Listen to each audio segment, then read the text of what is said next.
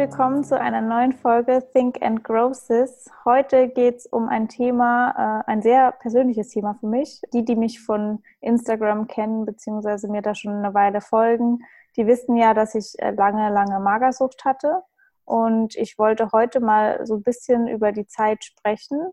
Also nicht nur in Bezug auf, wie meine Krankheit so war, sondern gerade, weil ja meine Schwester hier mit an Bord ist. Hi Isa.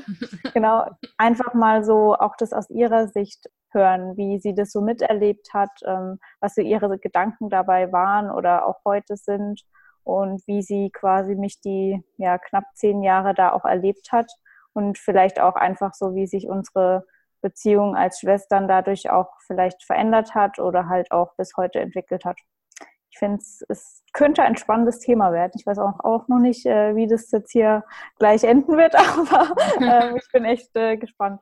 Ja, ähm, die Frage, wie ich dich erlebt habe, ist natürlich sehr weit gegriffen, weil äh, zu resümieren, wie man jemand jetzt quasi zehn Jahre lang oder noch länger erlebt hat, das ist natürlich auch, da müsste ich mich eigentlich erstmal hinsetzen und ähm, resümieren. Aber so grundsätzlich kann ich noch mich dran erinnern.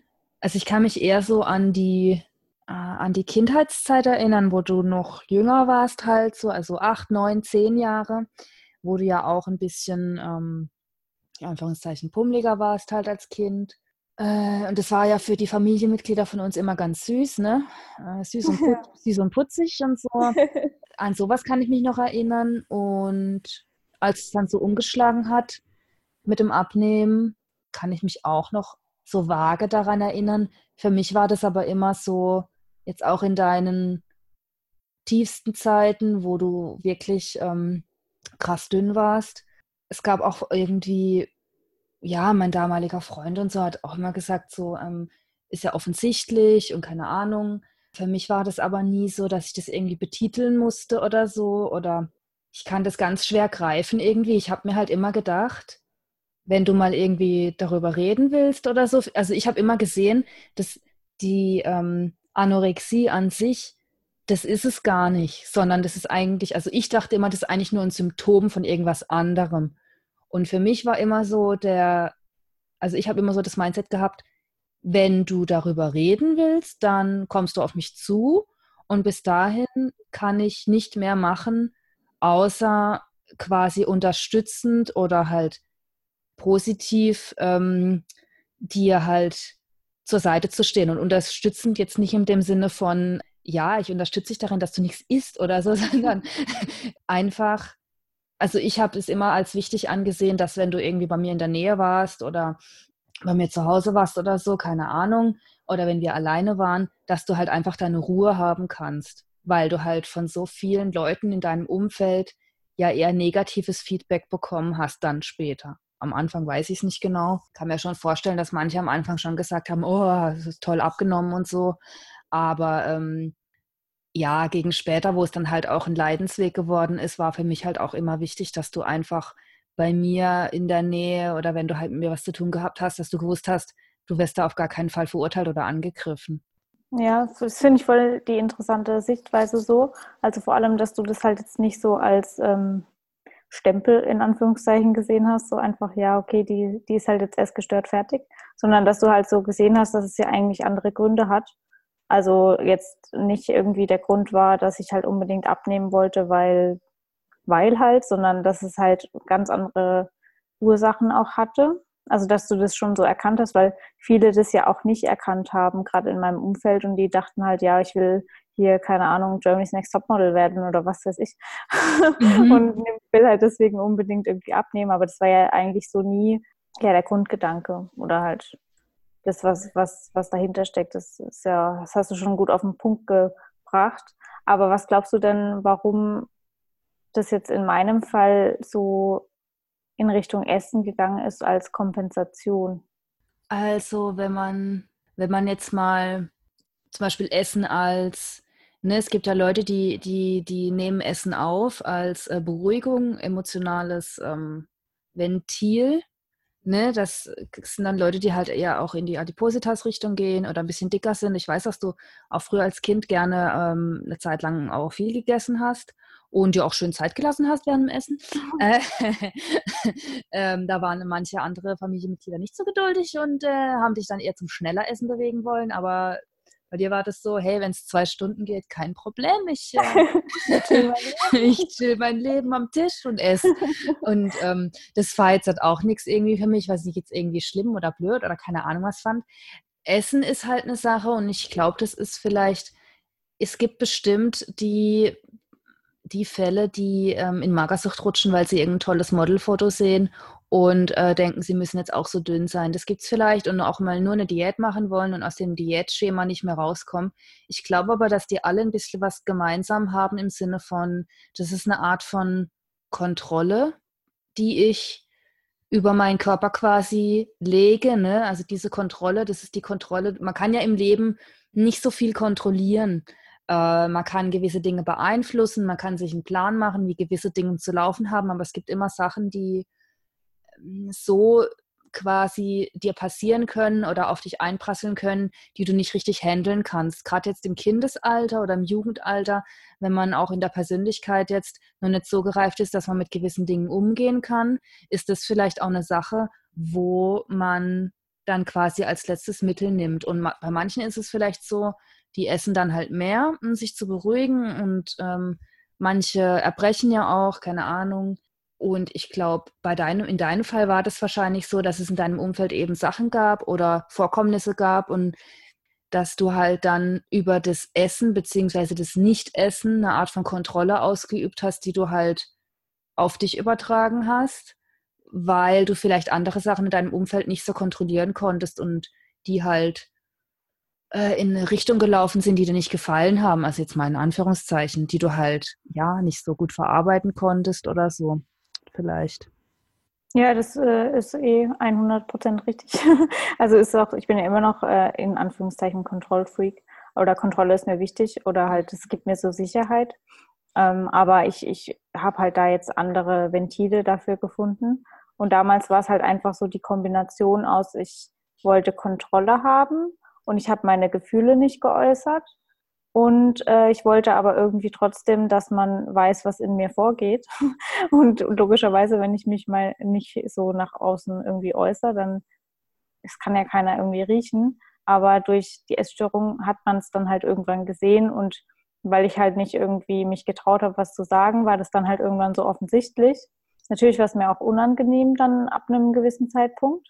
Aber mhm. am Anfang habe ich das halt irgendwo auch genossen, dass ich plötzlich Aufmerksamkeit bekommen habe die ich halt davor irgendwie nicht bekommen habe. Und ja, wie gesagt, das gepaart mit so diesem Gefühl von, ich habe alles unter Kontrolle und ich kann selber bestimmen, was ich mit meinem Körper mache oder keine Ahnung, in welche Richtung der geht. Und so dieses Erfolgserlebnis, wenn man dann mal irgendwie abgenommen hat oder so, war halt am Anfang mega, mega stark. Und irgendwann hatte ich dadurch jetzt nicht unbedingt mehr ein Erfolgserlebnis, wenn ich abgenommen hatte, aber ich hatte einfach zu viel Angst zuzunehmen, weil ich dann das Gefühl habe, dass oder hatte, dass ich ähm, ja das nicht mehr steuern kann oder die Kontrolle verliere. Und deswegen hatte ich dann aus Angst, dass ich nicht, also dass ich wieder zunehme, habe ich einfach immer extra zu wenig gegessen. Also ich wollte eigentlich nicht abnehmen, aber das war halt die logische Konsequenz daraus. Das klingt vielleicht voll komisch, aber das war tatsächlich so. Ich wollte nicht abnehmen, aber ich, es war halt für mich ganz schlimmes äh, Gefühl, wenn ich zunehmen würde. Deswegen habe ich automatisch einfach zu wenig gegessen, ab einem gewissen Zeitpunkt dann. Mhm. Und das ähm, quasi das Zunehmen war für dich gleich gepaart mit Kontrollverlust eben. Mhm, auf ja. jeden Fall. Okay. Ja, ja also ich glaube eben, dass es gerade bei, bei Magersucht ganz oft um dieses Sicherheitsgefühl oder Kontrollgefühl geht, weil es ist ja auch so, dass bei Personen, die wirklich lange Jahre magersüchtig sind, da, die entwickeln meistens auch irgendwelche Begleitneurosen, ne? dass die irgendwie so, also Neurosen im Sinne von ja, nicht so um, ja, genau, so Ticks oder so Zwangs, äh, einfach so Zwangshandlungen, ja, keine Ahnung, das ähm, ist da oft parallel, läuft da halt irgendwann oder ja, äußert sich dann irgendwann. Ähm, ich glaube, du hast, äh, wo du in der Klinik warst, auch irgendwie ähm, ich glaube, Zimmernachbarn gehabt oder so, die da irgendwie solche Ticks hatten. Gab es das bei dir dann auch? Also, das ist voll schwierig für mich so zu beantworten, weil ich immer so denke, nee, aber dann bei manchen Verhaltensmuster, die ich so habe, die sind für mich halt normal und ich weiß aber nicht, ob die für andere Leute auch normal sind. Also, das klingt vielleicht komisch, aber ich habe schon so manche Ticks. Also ich weiß nicht, ob das andere Leute auch haben, weil zum Beispiel kann ich mein ähm, Porridge immer nur mit einem Löffel essen. Also was heißt, ich kann den schon mit einem anderen Löffel essen, aber dann ist es irgendwie nicht so geil. Also ich esse den lieber mit einem Löffel und den habe ich auch immer mit dabei. Und ich esse mein Abendessen auch immer nur aus einer Schüssel. Also immer der gleichen und ich spüle die natürlich, aber äh, das ist vielleicht, ich weiß nicht, ob das ein Tick ist oder ähm, ja, dass ich halt immer viel trinke, also seitdem eigentlich und ich muss mich eher dazu zwingen, weniger zu trinken, weil ich manchmal schon zu viel getrunken habe und es mir dann auch nicht so gut tat. Aber ansonsten keine Ahnung, ob ich dann noch irgendwie großartigen Tick, Tick habe ich glaube, das kann man eher beurteilen, wenn man mit, mit mir zusammenlebt oder so. Aber mhm. das sind so die Sachen, die, die ich, denke ich, schon weiß, dass die jetzt nicht unbedingt komplett normal sind, aber ich sehe das jetzt auch nicht als tragisch. Also ich kenne da andere, mit denen ich in der Klinik war, die halt dann wirklich auch irgendwie Waschzwänge hatten oder ähm, ja, so dieses äh, übertrieben dann überprüfen, ob man irgendwie auch abgeschlossen hat oder ob ähm, die Kle äh, Türklinke mit einer bestimmten Hand zu machen. Und solche Geschichten habe ich auch miterlebt und das habe ich auch nie ganz nachvollziehen können. Aber ich habe da halt auch, wie gesagt, die Leute in der Klinik, also da waren so Spezialfälle dabei. Ja, und deshalb glaube ich auch genau solche ähm, Zwangshandlungen habe ich auch gemeint. Die erste Zwangshandlung oder die, der erste Versuch, etwas unter Kontrolle zu kriegen, ist eben quasi als Ventil übers Körpergewicht. Und ich glaube auch, dass es deshalb so ist, dass es bei den meisten erst anfängt, wenn die halt schon relativ sich krass runtergehungert haben. Da geht einfach nicht mehr viel. Ne? Vielleicht stagniert mhm. auch mal das Gewicht über eine Woche lang oder so, obwohl man vielleicht echt mega wenig isst und auch schon Kalorien nochmal reduziert hat. Es tut sich vielleicht nur ein paar ähm, hundert Gramm oder so, keine Ahnung. Mhm. Ich glaube, dass man dann irgendwann versucht, über solche Handlungen noch mehr Kontrolle und Sicherheit eben in sein Leben zu bringen. Das könnte ich mir vorstellen. Ja, viele entwickeln dann halt auch einen Bewegungsdrang und sowas. Mhm. Habe ich tatsächlich erst in der Klinik entwickelt, komischerweise. Also davor hatte ich das nie. Da war ich eher immer so jemand, der halt äh, viel geschlafen hat und so. Ich war halt einfach erschöpft. Und meine, ich habe ja nie Sport gemacht da bis dato. Und deswegen habe ich mich da jetzt auch nicht großartig viel bewegt, würde ich mal behaupten. Also ich weiß, ich bin eine Zeit lang auch mal, da habe ich aber noch zu Hause gewohnt, viel spazieren gegangen und so, aber ich kann jetzt gar nicht mehr sagen, ob das der Grund dafür war oder nicht.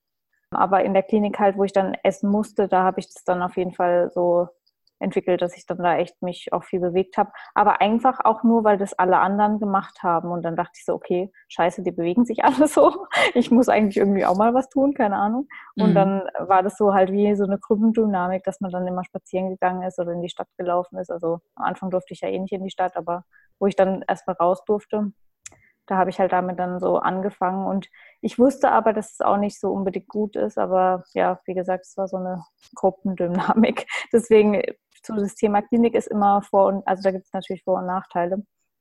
Ich bin in, insgesamt natürlich mega zufrieden und happy, dass ich da war, aber ich weiß natürlich auch, dass da viele Einflüsse waren, die nicht immer so positiv waren. Aber natürlich muss man halt damit auch lernen, umzugehen irgendwo. Ja, also ich kann mich an die Klinikzeit auch noch erinnern. Äh, für die Hörer, um das vielleicht ein bisschen nachzuvollziehen. Die Klinik war relativ weit weg von, von meinem Wohnort oder auch von dem Wohnort, wo du ja ursprünglich hattest, bevor du auch studieren gegangen bist. Es waren, glaube ich, fünf Stunden Fahrt oder so. Und ich weiß noch, dass ich da sehr oft, wenn ich wusste, dass du halt eben Besuch bekommst oder dass es eine Möglichkeit gibt, ähm, halt zu dir zu fahren, ich wollte da immer mit. Das war ja auch mit einem Elternteil von uns. Ähm, und wo das halt dann quasi so endgültig war, dass du in die Klinik gehst, da war für mich dann auch immer noch so klar, unterstützend halt dir gegenüberzutreten. Vor allem, also ich habe ja schon relativ früh angefangen, mich mit, also ich glaube, ich war zwölf oder dreizehn, wo ich angefangen habe, mich mit sämtlichen Arten von psychischen äh, Störungen oder, oder Krankheiten einfach zu beschäftigen, weil mich das immer interessiert hat. Und da waren ja auch Essstörungen dabei.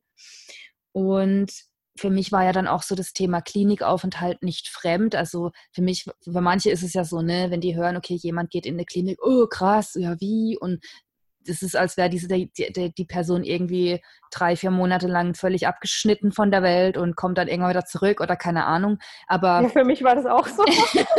okay. Ich dachte, oh. Ich habe mich ja auch Gott ewig lang dagegen gesträubt und so. Und für mich war das immer dann so, oh mein Gott, ich bin dann irgendwie komplett im Off und keine Ahnung. Und ich weiß, ich habe mal noch, ähm, ich habe ja zwei verschiedene Kliniken angeschaut.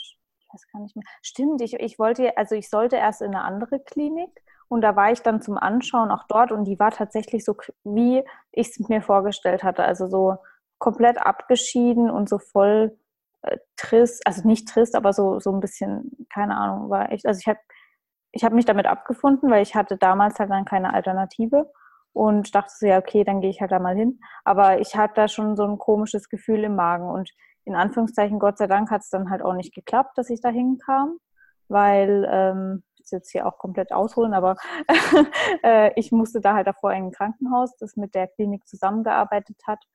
Und ich hatte auch mit der Ärztin gesprochen. Und als ich dann an dem Tag, also einge, ja, als ich da halt hätte aufgenommen werden sollen, da meinte die dann irgendwie, ich bin doch zu dünn und ich kann doch nicht aufgenommen werden. Und ähm, ja, das war mega der Schock und je, letztendlich hat es halt deswegen nicht geklappt und dann bin ich erstmal wieder nach Hause und ich weiß gar nicht, ah doch, dann bin ich mit meinem Vater damals zum Hausarzt, weil der auch nicht weiter wusste, weil ich konnte ja auch nichts von alleine zunehmen und ich war aber halt zu dünn für die Klinik. Also was soll man tun? und dann bin ich halt äh, in das Krankenhaus, wo ich geboren bin, weil der Chefarzt mich da aufgenommen hat auf so eine Intensivstation, Schrägstrich, das war so ein Notfallzimmer. Also da sind immer so die Notfallpatienten reingekommen, aber die intensiv betreut werden müssen. Und ich war da halt dann einen Monat lang, bis ich dann einen Klinikplatz bekommen habe, aber auch nur, weil dieser Chefarzt befreundet war mit einem aus ähm, dieser schönen Klinik, wo ich dann halt letztendlich war in Rosenheim. Also es war alles so voll Schicksal irgendwie. Mhm. aber ja, also so, so ist das alles irgendwie zustande gekommen. Ich weiß gar nicht, wie ich da jetzt drauf gekommen bin, aber äh, ja, ich weiter. ja, ich wollte eigentlich nur sagen, dass, ähm, wo halt dann klar war, du gehst in die Klinik, war für mich halt klar, okay, ich wusste, dass es für dich schwer wird. Ja, ähm, also ich konnte mir sehr gut vorstellen, dass es für dich einfach, oder was heißt schwer, eine wahnsinnig anspruchsvolle Zeit wird. Und deshalb wollte ich da halt auch immer mitgehen ähm, und äh, dich besuchen auch und dir einfach irgendwie zur Seite stehen. Und für mich war da auch nochmal wichtig, dass ich mich haargenau über die Krankheit informiere. Also das habe ich dann, ich habe dann angefangen, wirklich mir nochmal alles, was ich finden konnte, was ich gedacht habe, was halt wichtig ist, was ich wissen muss, äh, mir durchzulesen und, und anzugucken. Und ähm, ich habe mir Dokumentationen angeschaut, vor allem auch in dem Hinblick, wie man am besten mit den Patienten halt umgeht. Weil ich wollte halt auch nichts falsch machen, ja. Ich wollte nicht irgendwie keine Ahnung, irgendwas verschlimmern. Und das war mir halt immer sehr, sehr wichtig. Und ich habe dann aber halt auch in unserem Umfeld gesehen, dass, also klar, die Familie war natürlich überfordert, aber ich war auch überfordert und für mich ist es halt so, wenn ich mit was überfordert bin, entweder hole ich mir halt Hilfe, um das zu meistern. Und für mich war halt so der Input, okay, äh, ich will mir Hilfe holen im Sinne von Information, wie ich nicht mehr überfordert bin. Ne? Ich, ich, ich, Wissen ist ja Macht. Ich wollte alles wissen äh, darüber, was man halt wissen kann oder was ich dachte, was man wissen kann. Und ähm, ich habe aber gesehen, dass es in unserer Familie nicht jeder gemacht hat. Ja. Also eigentlich war ich die Einzige. Neben mir selber halt. Ähm, und das war was, wo mich ziemlich geschockt hat. Und ich habe dann halt auch angefangen, ähm, unsere Familienstruktur ein bisschen aufzudröseln. Also wenn du da mich jetzt fragen willst, was du am Anfang von der Episode gefragt hast, wie ich dich oder wie ich das erlebt habe, für mich war das ein komplett allumfassendes Aufdröseln und Analysieren von unseren Familienstrukturen. Und ich bin da auch auf, der ein, auf eine Art und Weise dankbar, dass das so passiert ist, in Anführungszeichen, weil ich nicht weiß, ob wir, ob ich jemals die Familienstrukturen aufgedröselt hätte, ob wir, ob wir beide eine, den Kontakt, so wie, wie wir ihn jetzt haben, oder die, äh, wie heißt es, die Beziehung, so wie wir sie jetzt haben, ob wir sie hätten, wenn das halt eben nicht passiert wäre, keine Ahnung, oder vielleicht auch anders, aber diese Art und Weise von, von der ganzen Persönlichkeitsentwicklung und Selbstreflexion, äh, ich glaube nicht, dass es so abgelaufen wäre alles.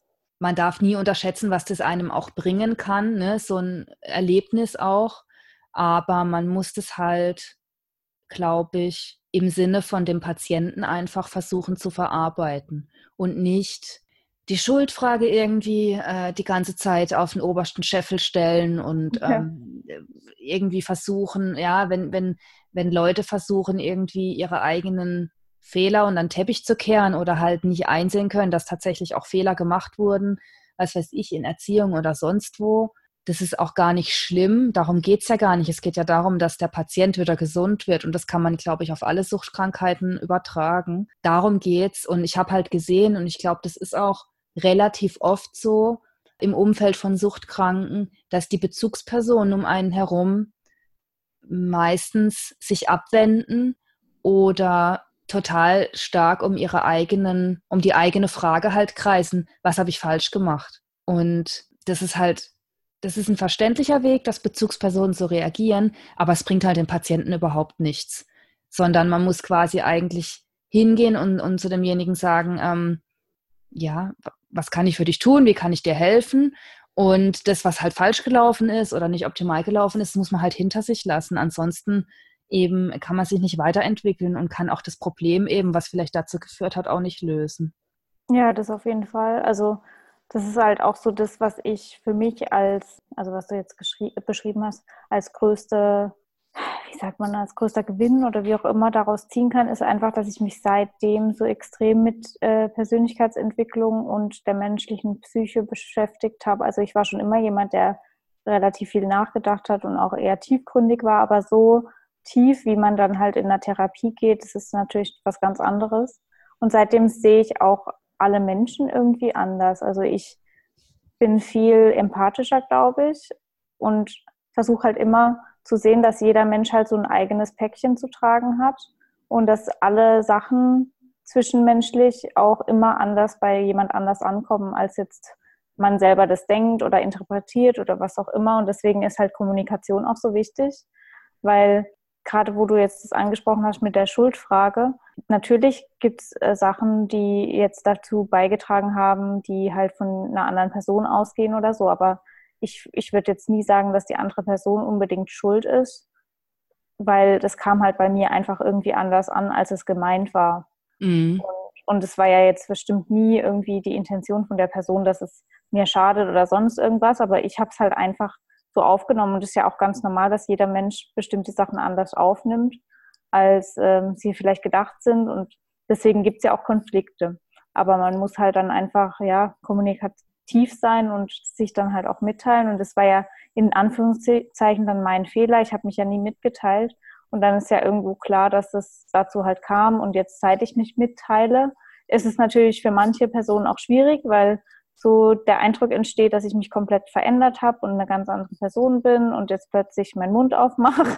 Und mhm. für mich ist es halt was Positives, aber natürlich muss ich halt auch akzeptieren, dass es nicht für jeden immer positiv ist und wenn ich halt jetzt plötzlich immer meine Meinung sage und davor irgendwie 20 Jahre das nie gemacht habe, dann ist ja klar, dass es manche Leute vielleicht ein bisschen komisch finden oder vom Kopf stößt oder weiß ich nicht. Und damit muss ich auch leben, aber ich weiß, dass es halt wichtig war für meine Entwicklung auch. Und ja, das, was du auch gesagt hast, also ich glaube, erst durch diese Krankheit haben wir überhaupt so Familientherapie betrieben, wenn auch nur zwischen uns zwei irgendwo. Also wir hätten bestimmt mal früher eine Familientherapie gebraucht, aber ja, wir haben halt erst da dann angefangen, das alles so ein bisschen aufzuarbeiten. Und ich glaube, für uns beide war das halt eine Riesenentwicklung. Also nicht nur für mich, sondern halt auch für dich. Weil ich ja. glaube, für dich waren ja bestimmte Sachen auch nicht immer so leicht. Und mhm. natürlich hätte das für jede andere Person in unserer Familie auch eine Chance sein können. Aber ja, jeder muss halt selber für sich entscheiden, ob er das als Chance sieht oder als extremen Rückschlag, von dem man sich nie wieder erholen kann. Keine mhm. Ahnung. Also da hast du auf jeden Fall recht. Und vielleicht auch, falls die Folge von jemandem gehört wird, der vielleicht den Verdacht hat, dass jemand in seinem Umfeld eine Essstörung haben könnte. Ich glaube, ich weiß nicht, also ich habe mich das schon oft gefragt, einfach, ob man die Leute direkt ansprechen soll. Also ich weiß nicht, ähm, ich glaube, du hattest mal eine Sportlehrerin früher.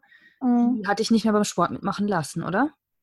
Ja, also ich, ich hatte mehrfach äh, so Personen, die dann versucht haben, mir da ähm, ja, weiterzuhelfen, beziehungsweise mich da so aufmerksam zu machen oder wachzurütteln, wie auch immer. Und ich weiß, ich hatte eine Sportlehrerin, die hat mich dann knapp zwei Jahre vom Sport äh, sozusagen ausgeschlossen. Für mich war mhm. das aber halt, wie soll ich sagen, eigentlich, ich war dankbar dafür, weil ich habe es gehasst sowieso. Also ich habe voll oft geschwänzt und so. Ich war eh voll, also ich, ich habe auch die letzten zwei Jahre im Abi dann keinen Sport mitgemacht, aber da hatte ich dann die Lehrerin auch nicht mehr. Aber ich war einfach eh, es war für mich zu anstrengend und ich war halt auch nicht gut. Egal, auf jeden Fall äh, war das für mich jetzt halt kein Wachrütteln, sondern eher ein Geschenk. Und ich habe es auch einfach akzeptiert. Aber dann, als ich das Studium gemacht habe zum Beispiel, da gab es dann auch meine Dozentin, die mich halt so ein paar Mal drauf angesprochen hat und so. Mir war das immer unangenehm, weil ich sowieso schon das Gefühl hatte, dass jeder mich abstempelt. Also mir war so, ich will jetzt nicht sagen, dass jeder das über mich gedacht hat, aber ich hab, hatte auf jeden Fall das Gefühl, dass sowieso schon jeder denkt, ah, die Magersüchtige. Und es war für mich halt mega unangenehm, weil ich auch nicht wusste, wie ich mir da helfen soll. Mhm. Und im Endeffekt hat es aber halt dann auch dazu geführt, dass ich mich halt selber so ein bisschen abgekapselt habe und sehr isoliert war. Aber auch wahrscheinlich aus, ähm, war das auch so ein bisschen meine Schuld. Also was heißt meine Schuld, aber ich war halt jetzt auch keine offene kommunikative Person zu der Zeit. Diese Isolation hat dann im, im Endeffekt schon dazu geführt, dass ich mich dann für eine Therapie entschieden habe. Also ich würde jetzt mal sagen, es war nicht schlecht, dass es so war. Aber ähm, also es ist schwierig, wie man damit umgehen soll, jetzt generell, wenn man jetzt jemanden sieht, der halt da offensichtlich magersüchtig ist. Eigentlich finde ich immer am besten, oder was mir halt geholfen hat, einfach äh, ein bisschen ignoriert zu werden, weil wenn man der Person auch noch die Aufmerksamkeit schenkt, dann ist es schon wieder so eine Bestätigung irgendwo. Mhm. Also es klingt vielleicht komisch, aber ist tatsächlich so. Und natürlich, man soll jetzt hier nicht äh, irgendwie die Person mit Füßen treten oder so. Aber ich glaube, jemand wacht halt erst auf, wenn, wenn er wirklich merkt, dass er halt komplett alleine ist und eigentlich nichts mehr hat. Mm, ja, diese Art und Weise, wenn man dann quasi zu jemandem hingeht und sagt, hey, so und so, da, das ist ja ein, ein Beweis dann dafür, quasi für denjenigen, dass Aufmerksamkeit erregt wurde, ne? Ja. Ja, also ich habe mich das halt schon oft gefragt, auch äh, mit der Hintergrundgeschichte von dir. Ne? Ich habe ja im Fitnessstudio gearbeitet und da gab es halt als schon mal Mitglieder, wo man das halt wirklich offensichtlich gesehen hat. Ne? Es gibt immer sehr, sehr schlanke Personen, aber es gibt so gewisse Anzeichen, wo man halt wirklich sehen kann, dass das einfach krankhaft ist. Und ja, also ich habe da auch eben nie verstanden, wie die Studios selber quasi das so tolerieren können, weil wenn die Person auf dem Laufband oder auf dem Crosstrainer oder so, wenn die da runterfällt, weil sie einfach nicht mehr kann oder der Körper kann ja auch mal dicht machen oder keine Ahnung, dann steht ja quasi das Studio auch in der Verantwortung, keine Ahnung. Und das war immer was für mich, wo ich dachte, sollte man so jemandem eigentlich den Weg verwehren ins Studio, dass man sagt so, nee, komm schon nicht rein.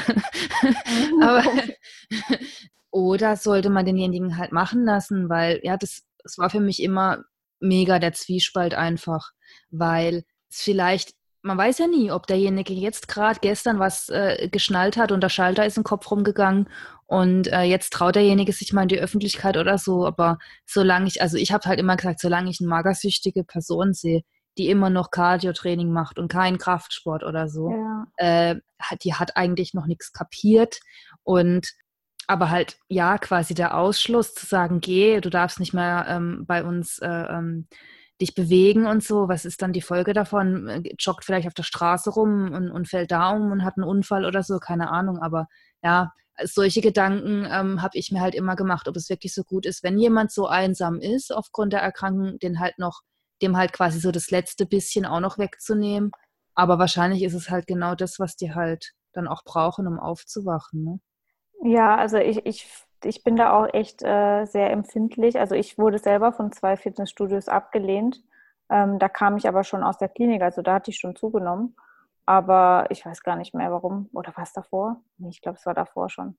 Keine Ahnung. Auf jeden Fall wurde ich erstmal von zwei Studios abge also abgewimmelt sozusagen und McFit hat mich dann aufgenommen. Im Nachhinein denke ich mir auch so, also klar, ich war da auf einem guten Weg und so. Vielleicht haben die das auch gesehen oder ich weiß es nicht, aber eigentlich ist es in so einem Studio, wo wir halt 24 Stunden auf hat, noch gefährlicher, weil mhm. da sind zeitweise keine Trainer und die Person könnte theoretisch die ganze Nacht Cardio machen. Und äh, das finde ich halt schon ein bisschen schwierig, weil ja, also generell würde ich halt schon sagen, wenn man das der Person noch anzieht, dann ist es schon gut, wenn Fitnessstudios die ab abwimmeln so. Also ja, und aus welchem Grund haben die dich abgewimmelt? Haben sie dir das gesagt, einfach so ins Gesicht? Nee, du bist uns zu dünn, du darfst hier nicht trainieren, oder? Ja, im Prinzip. Also ein Trainer hat es tatsächlich gerade einfach so zu mir gesagt und ich habe dem halt dann so erklärt und dann wollte der halt, also das fand ich auch gut, der hat halt einfach gemeint, ja okay, dann will er halt einfach einen Attest oder irgendwas vom Arzt, dass ich trainieren darf. Und ja, Okay, ja, sehr verantwortungsvoll auf jeden Fall. Ja, also ich weiß noch, in dem einen Studio, wo ich war, da kam immer eine Frau, die war auch schon ein bisschen älter und die war in so einem Zustand, die sah jetzt nicht aus, als würde sie gleich umkippen. Solche Leute hatten wir auch im Studio, sondern die sah so aus, okay, auf jeden Fall untergewichtig, aber als hätte sich das bei ihr schon so verfestigt und normalisiert quasi, obwohl sie schon in einem betreulichen Zustand war. Die ist aber immer, die kam irgendwie mal ins Studio, äh, ist dann nochmal raus, joggen gegangen, dann kam sie wieder ins Studio und hat da weitergemacht. Und dann ähm, wurde bei uns mal im Studio so eine komische Kur angeboten, wo man halt auch wirklich sehr wenig Kalorien isst. Die ist auch sehr umstritten. Ich halte auch von der Kur nichts. Der wollte die, die dann. Ja, genau. die wollte da dann auch noch mitmachen und alles. Das Studio hat sie mitmachen lassen und da habe ich halt dann auch irgendwann mal gefragt, so warum, wieso, ähm, ihr könnt sogar, ihr könntet ja sogar hingehen und ihr einfach sagen, wir haben keinen Platz mehr. Mein Gott, dann verzichtet halt auf diese 200 Euro oder was weiß ich. Aber das ist halt einfach lebensgefährlich für diese Frau. Ja. Gut, ich weiß nicht mal, ob sie überhaupt noch 500 Kalorien gegessen hat. Ähm, und dann hieß es nur, ja, die ist so. Die ist schon seit Jahren so. Das ist normal. Ja, ist normal ja. bei ihr. Und dachte ich mir so, hey, die hat im Sommer eine rote Nase, weil der Körper friert. Und ähm, ich meine, ich habe auch mal was gelesen, dass bei wirklich krass Magersüchtigen, die das auch lange Jahre haben, dass angefangen, dass anfangen die Gliedmaßen irgendwie ein bisschen abzusterben. Also die Nase, bei der Nase fängt es irgendwie meistens ähm, an, die wird dann so rot und wird irgendwann lila und keine Ahnung was. Und ähm, ich habe das halt bei der Frau gesehen und ich dachte mir so, wie kann ein Studio wie, ähm, sowas zulassen? Das verstehe ich einfach nicht. Ja, das ist hart. Auf der anderen Seite ist halt auch klar, wenn du jetzt irgendwie einen krass übergewichtigen Menschen siehst, der bei McDonalds sich voll futtert, da, da sagt auch niemand, nee, du darfst heute hier nicht essen. Ja, das stimmt. Das ja, also es ist schwierig, ne? Man, ja, im Prinzip, je nachdem, muss die Person auch Selbstverantwortung in Anführungszeichen für sich übernehmen. Aber ich sage, in dem Zustand, den, den ich dann am Ende war, ich war froh, dass ich keine über Verantwortung mehr über mich so übernehmen musste. So. Ich, also ich habe einfach keine klaren Gedanken mehr auch irgendwo fassen können und alles. Deswegen, ja, also schwierig wie man da halt bei einem Fitnessstudio oder so vorgeht. Ja, und ähm, wie war das bei dir dann, dass du, also ich habe das ja nicht mehr so mitbekommen, weil du hast ja damals in Köln gewohnt, äh, mhm. wo du das erste Studium da gemacht hast. Und ich habe nur mitbekommen, damals irgendwie war was, glaube ich, und dann bist du wieder zurückgekommen. Und gab es da in Köln eben ähm, irgendwie einen Auslöser oder so, wo dir dann quasi klar wurde, es geht nicht anders und ab da hast du quasi dann auch gesagt oder, oder irgendwie ab da konntest du dann irgendwie auch keinen klaren Gedanken mehr fassen oder wie war das? Äh, nee, tatsächlich, ich habe ja ein halbes Jahr in Köln gewohnt und dann bin ich Anfang 2013 war das, glaube ich. Ähm, ja, bin ich nach Augsburg gezogen und dann, ja, ich habe ja die, äh, den Standort von der Uni gewechselt nach München, weil ich mich in Köln schon irgendwie, also ich, ich weiß es ehrlich gesagt gar nicht, was mich da geritten hat, na, äh, von Köln wegzuziehen, weil ich habe mich da wohl gefühlt. Egal, auf jeden Fall wollte ich unbedingt nach München weil ich da auch eine Freundin hatte und ich dachte, dann wird alles gut, weil ich hatte halt jetzt nicht so das soziale Umfeld in Köln, weil ich halt einfach auch, wie gesagt, keine offene Person war mhm. und ähm, es halt alles auch mit der Magersucht zusammengehängt hat. Und in Augsburg wurde es halt dann einfach nicht besser und es wurde halt eher noch schlimmer und da musste ich mich halt auch noch an eine neue Klasse gewöhnen und so und habe halt noch weniger Anschluss gehabt und war irgendwie noch mehr einsam, weil Augsburg jetzt auch nicht so die Stadt war, wo ich so dachte, boah, geil, im Gegensatz zu Köln. Und ja, so kam es halt, dass ich dann immer mehr isoliert war. Und ich habe mir dann auch schon Hilfe geholt in Augsburg. Einfach nur, damit ich auch wieder eine Bezugsperson habe. Und ähm, ich war da bei den SOS-Kinderdörfern. Mhm. Und es hat, war auch mega cool, weil also ich bin dieser Frau immer noch bis heute dankbar. Die war ja keine Psychologin oder irgendwas, die war einfach nur Beraterin und die hat mich dann halt an meine Ärztin vermittelt und an eine Psychologin. Und wir haben das halt erstmal stationär versucht und es hat halt äh, nicht stationär, äh, nicht stationär versucht, so. Also, dass ich halt von zu Hause wieder zunehme und dann halt einmal die Woche quasi zu meiner Ärztin, zur Psychologin und zu der Beraterin gehe. Ich hatte auf jeden Fall einen vollen Terminkalender. Und ähm, es hat aber halt nicht geklappt. Also ich habe halt trotzdem nicht zugenommen. Und dann ähm, habe ich mir halt selber sozusagen ein Ultimatum gestellt, bis die Semesterferien vorbei waren und oder halt bis die Schule wieder oder Uni wieder losgegangen wäre im September, wollte ich halt einfach was verändert haben, weil ich halt gesehen habe, dass ich selber mir da voll im Weg stehe, auch soziale Kontakte zu knüpfen und weil ich mir einfach auch nicht mehr gefallen habe. Und ja auf der Straße mich Leute schon angesprochen haben oder im Supermarkt, dass ich, also wenn ich einkaufen war, dann haben die Leute mich halt mega angeschaut und gemeint so, boah, ja, äh, hol dir doch mal was und isst doch mal was und geh mal wirklich einkaufen. Oh und Gott.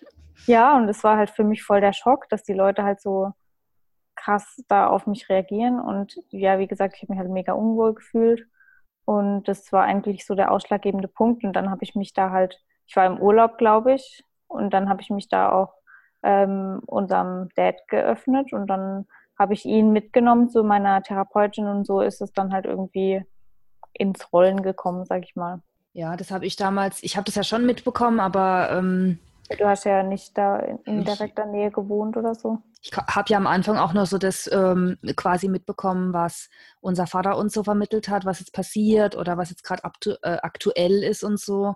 Ähm, ja, also die Art und Weise, wie du dich nach der Klinik auch verändert hast, für mich war das zum Beispiel auch so, es wäre eigentlich relativ egal gewesen mir, äh, wie sich jetzt deine Persönlichkeit herauskristallisiert. Es war aber tatsächlich so, dass ich dann irgendwann gemerkt habe, okay, die ganzen letzten Jahre, also wo du auch eben magersüchtig warst, irgendwie, du warst natürlich da und du warst auch ein Mensch und so und alles. und wir haben irgendwie kommuniziert. Und, aber ich kann mich gar nicht mehr erinnern irgendwie. Aber Was ich, haben wir da geredet? ja, genau. Ich habe gemerkt, dass du eigentlich gar nicht richtig da warst. Ja. Und dann habe ich gemerkt, so nach der Klinik, aha, da kommt jetzt so langsam eben einfach, da entwickelt sich einfach eine Persönlichkeit, um es jetzt mal so zu sagen. So hat es halt auf mich gewirkt und das fand ich ziemlich gut. Es wäre mir auch wirklich egal gewesen, wie sich das jetzt entwickelt. Hauptsache ist es halt für dich ein guter Weg, ähm, wieder gesund zu werden. Also so dachte ich halt immer. Und ähm, ja, so habe ich das jetzt eben miterlebt. Und ich weiß, dass es halt auch einige äh, Mitglieder in unserer Familie gab, die damit nicht so gut klarkamen. Und was ich vielleicht auch den Hörern am Ende von der Folge, falls wir schon am Ende sind, mitgeben will, ähm, ich glaube, es ist extrem wichtig, egal ob jetzt jemand in der Akutphase von der Krankheit ist oder entschlossen hat, was zu ändern, es ist mega wichtig, dass man denjenigen einfach annimmt, so wie er ist. Es ist extrem schwer, gerade wenn es jetzt irgendwie die Kinder sind oder der Partner ist es oder so, denjenigen komplett zu oder mit Toleranz und Annahme zu begegnen. Aber weil derjenige schadet sich ja, man will nicht, dass die Person sich schadet. Aber ich glaube, man muss akzeptieren als Bezugsperson, dass man das nicht verhindern kann, dass jemand sich schadet, dass man nicht auf Biegen und Brechen versuchen sollte, die Person zu ändern, sondern dass man quasi immer so demjenigen vermitteln sollte, hey, du kannst mit allem zu mir kommen, was los ist. Ähm, du wirst von mir nicht verurteilt. Ich helfe dir, wo ich kann, wenn du wirklich Hilfe möchtest oder brauchst. Das ist auch nochmal so eine Sache. Ne? Es gibt ja auch, keine Ahnung, ähm, Personen, die irgendwie so in ihrem Ding so gefangen sind, die wollen eigentlich gar nicht wirklich Hilfe haben, sondern halt hängen noch so in der Spirale drin, so komisch. Aber selbst dann ist es wichtig, dass man halt ja einfach unterstützend immer zur Seite steht und auf gar keinen Fall, glaube ich, irgendwie mit viel Druck oder Zwang da arbeitet. Es ist natürlich immer so ein bisschen, ja, man muss immer ein bisschen die Waagschale, äh, Waagschale halten, ähm, was für denjenigen jetzt gut ist oder nicht. Aber gerade wenn jetzt jemand nicht mehr so in der Lage ist, irgendwie vernünftige Entscheidungen zu treffen oder so, ich glaube, es ist auf jeden Fall wichtig, dass man demjenigen halt immer noch vermittelt, dass er auch wie so eine Art Wahl hat. Ne? Wenn jetzt jemand schon in so einem Zustand ist, wo man sogar schon zu dünn für die Klinik oder so, dass man immer noch sagt, hey, schau mal, so und so sieht's aus. Und ich glaube, es wäre für dich besser. Was meinst du? Und nicht so über den Kopf hinweg entscheiden. Also ich glaube, dass es bei generell bei vielen Suchtkrankheiten so ist, dass Leute im Umfeld halt alles besser machen wollen, demjenigen helfen wollen, aber ein bisschen so über die Köpfe von den Leuten hinweg entscheiden. Und ich glaube, es ist extrem wichtig, dass man immer halt guckt oder dass man das Licht auf, auf den Patienten halt rückt oder auf die betroffene Person rückt und sagt, was willst du eigentlich? Warum geht's dir so? Was versuchst du zu verarbeiten? Und dann halt demjenigen auf jeden Fall vermitteln, du wirst nicht verurteilt. Das Problem ist nur an der Sache, dass meistens genau so ein Umfeld herrscht, wo man weiß, man wird verurteilt oder es ist irgendwie komisch, wenn ich mich jetzt äußere und wenn ich ehrlich bin. Und deshalb ist es auch, glaube ich, wichtig, dass man vielleicht, wenn man selbst krank ist und was ändern möchte, dass man sich wirklich an außenstehende Personen wendet, also Psychotherapeuten, Ärzte, sich Beratungsstellen vielleicht auch, gibt es ja auch. Ähm, Suchtberatungsstellen in dem Fall, die sich damit auskennen, weil das einfach nochmal ganz außenstehende Personen sind, die dich nicht kennen, die auch dein Umfeld nicht unbedingt kennen, die da einfach ganz klare Fakten nennen können, was du machen kannst, wo du generell nicht verurteilt wirst, weil das ist, das ist der Job, der Job von den Leuten, ähm, dir zu helfen. Ich glaube, das ist mega wichtig. Ja, das wäre jetzt mein Schlusswort gewesen. ja, ja, du hast auf jeden Fall recht. Also ich kann es auch nur bestätigen. Es gab einige Anläufe von natürlich der Familie oder auch außenstehenden Leute, die halt versucht haben, mich da so in eine Richtung zu bewegen. Aber es hat halt erst funktioniert, äh, als ich für mich selber das entschieden habe und als ich das für mich selber auch wollte. Und ich habe das auch gesehen in der Klinik, in der ich dann war. Da waren halt viele, die entweder da sein mussten oder von den Eltern eingewiesen wurden, weil die halt noch nicht, also weil die noch minderjährig waren. Und das hat halt alles nicht funktioniert. Also keiner davon ist irgendwie da also die waren halt auch einfach nicht offen darüber zu lernen oder noch nicht bereit oder die sind dann auch schon zum fünften Mal gekommen oder so.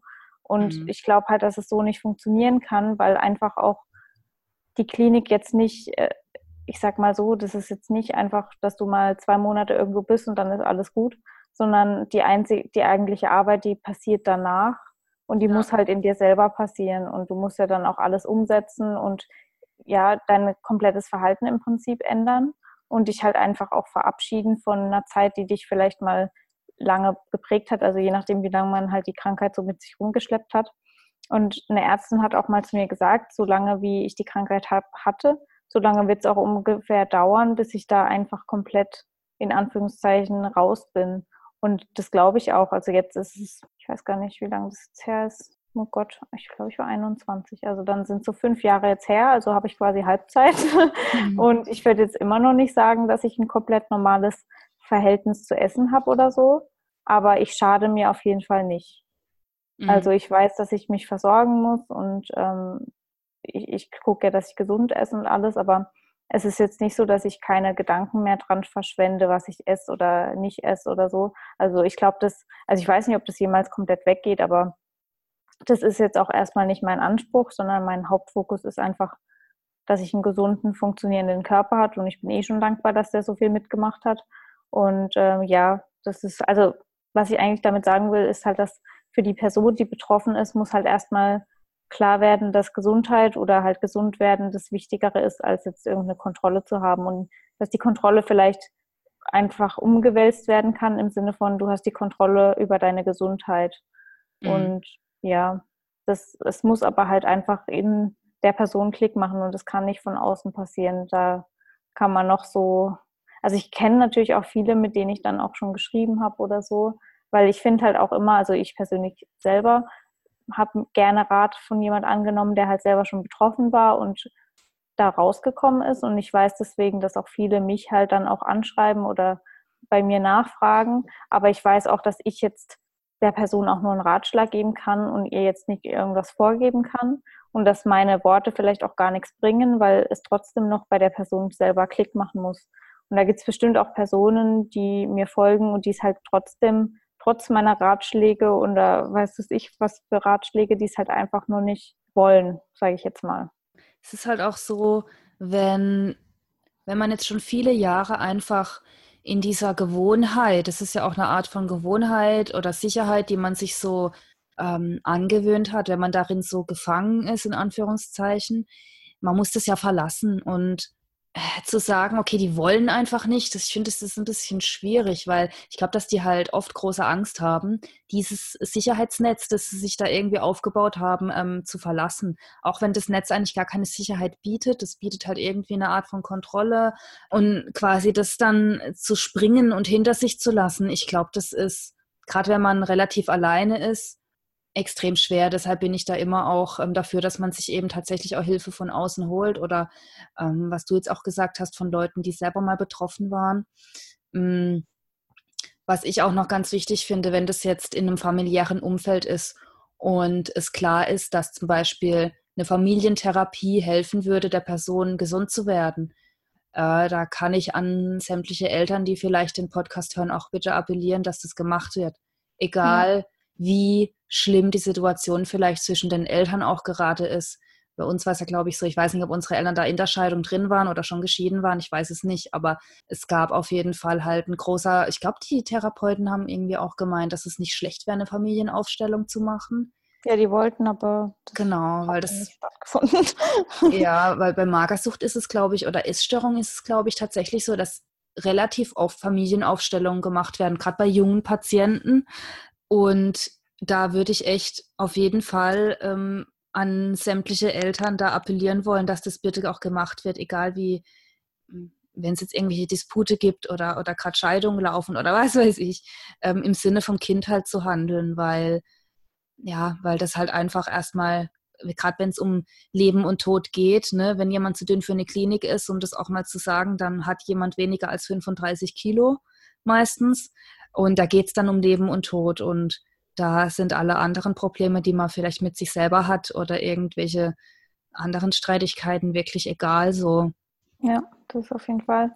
Ist halt, wie gesagt, oftmals leider auch nicht äh, so möglich, aber vielleicht, wenn das hier jemand hört, äh, der ja erwachsen ist und vielleicht betroffene Kinder hat oder so, dann einfach das als Chance sehen, so eine Krankheit auch und nicht als ähm, keine Ahnung, Schicksalsschlag oder so. Klar ist es irgendwo ein Schicksalsschlag, aber es ist auch echt eine Chance für alle Beteiligten, glaube ich, echt viel daraus zu lernen. Also zumindest ist so das, was ich da halt rausnehme, dass ich mega viel gelernt habe und jetzt weiß ich auch, dass äh, Isa sehr viel gelernt hat und ähm, ja, halt auch wir als Schwestern halt extrem eigentlich erst so in, in meinem Empfinden her erst seitdem so eine richtige Beziehung auch haben und deswegen ist es halt mega wertvoll, das dann auch zusammen irgendwie zu besprechen und aufzuarbeiten. Und ähm, vielleicht hilft es auch irgendjemandem Betroffenen so oder macht jemandem Mut, der betroffen ist, einfach zu wissen, dass danach meistens dann kommen die engen Verbindungen und dann kommen die tiefen Verbindungen oder halt überhaupt wieder irgendwie soziale Kontakte wieder, weil es ist einfach in der Regel echt so, dass die wirklich, wenn du richtig stark in der Essstörung steckst, dann wünschst du dir eigentlich voll Freunde und soziale Kontakte und so, aber du hast es halt nicht, weil ja, du hast halt einfach keine Persönlichkeit. Das ist, also das ist zumindest das, was ich so erlebt habe. Ja, die Persönlichkeit ist halt komplett eingenommen von, von der Krankheit ja. auch. Ich denke mal, das kommt ja auch daher, dass du ja körperlich dann auch so schwach bist, dass du gar nicht mehr irgendwie rausgehen kannst, großartig. Auch soziale Interaktion, selbst wenn jetzt jemand dich besuchen will und du redest mit jemandem, einfach nur ein bisschen quatschen oder so, das ist auf eine Art und Weise auch irgendwie anstrengend oder fordert einfach das Gemüt und das Gedächtnis. Es ist ja auch tatsächlich so, dass das Gehirn äh, irgendwann äh, in Mitleidenschaft gezogen werden kann, je nachdem, wie lange das die Krankheit geht. Und ich denke mal, dass du da halt dann eben so ausgelaugt bist, dass du dich dann automatisch halt isolierst. Ne? Ja, auf jeden Fall. So, ich glaube, wir haben jetzt äh, ultra lang darüber gesprochen, aber es ist halt auch so, ist so ein Thema, wo ich halt auch immer wieder gefragt werde und ich habe noch nie so richtig offen darüber gesprochen. Also klar ab und zu, aber so wirklich halt detailliert. Aber da gibt es bestimmt noch ganz andere Sachen, wo man dazu sagen könnte, aber ich glaube, wir belassen es erstmal dabei. äh, vielleicht machen wir mal wieder eine Folge, wenn, wenn euch das noch irgendwie interessiert oder ihr dazu noch irgendwie eine Frage oder was auf dem Herzen habt, dann wie immer schreibt uns da gerne, entweder Instagram oder eine Mail und dann nehmen wir das gerne nochmal in eine andere Folge auf. Genau, ansonsten schreibt uns da einfach, wir freuen uns da noch mehr Content drüber zu bringen oder auch so, ja, die zwischenmenschlichen Beziehungen, beziehungsweise halt einfach so dieses mental, den mentalen Aspekt von so einer Essstörung noch ein bisschen zu thematisieren. Und wie gesagt, wenn ihr Fragen dazu habt, dann schreibt uns da. Ansonsten hören wir uns nächste Woche wieder mit einem bisschen anderen Thema. In diesem Sinne, bis nächste Woche. Bis dann.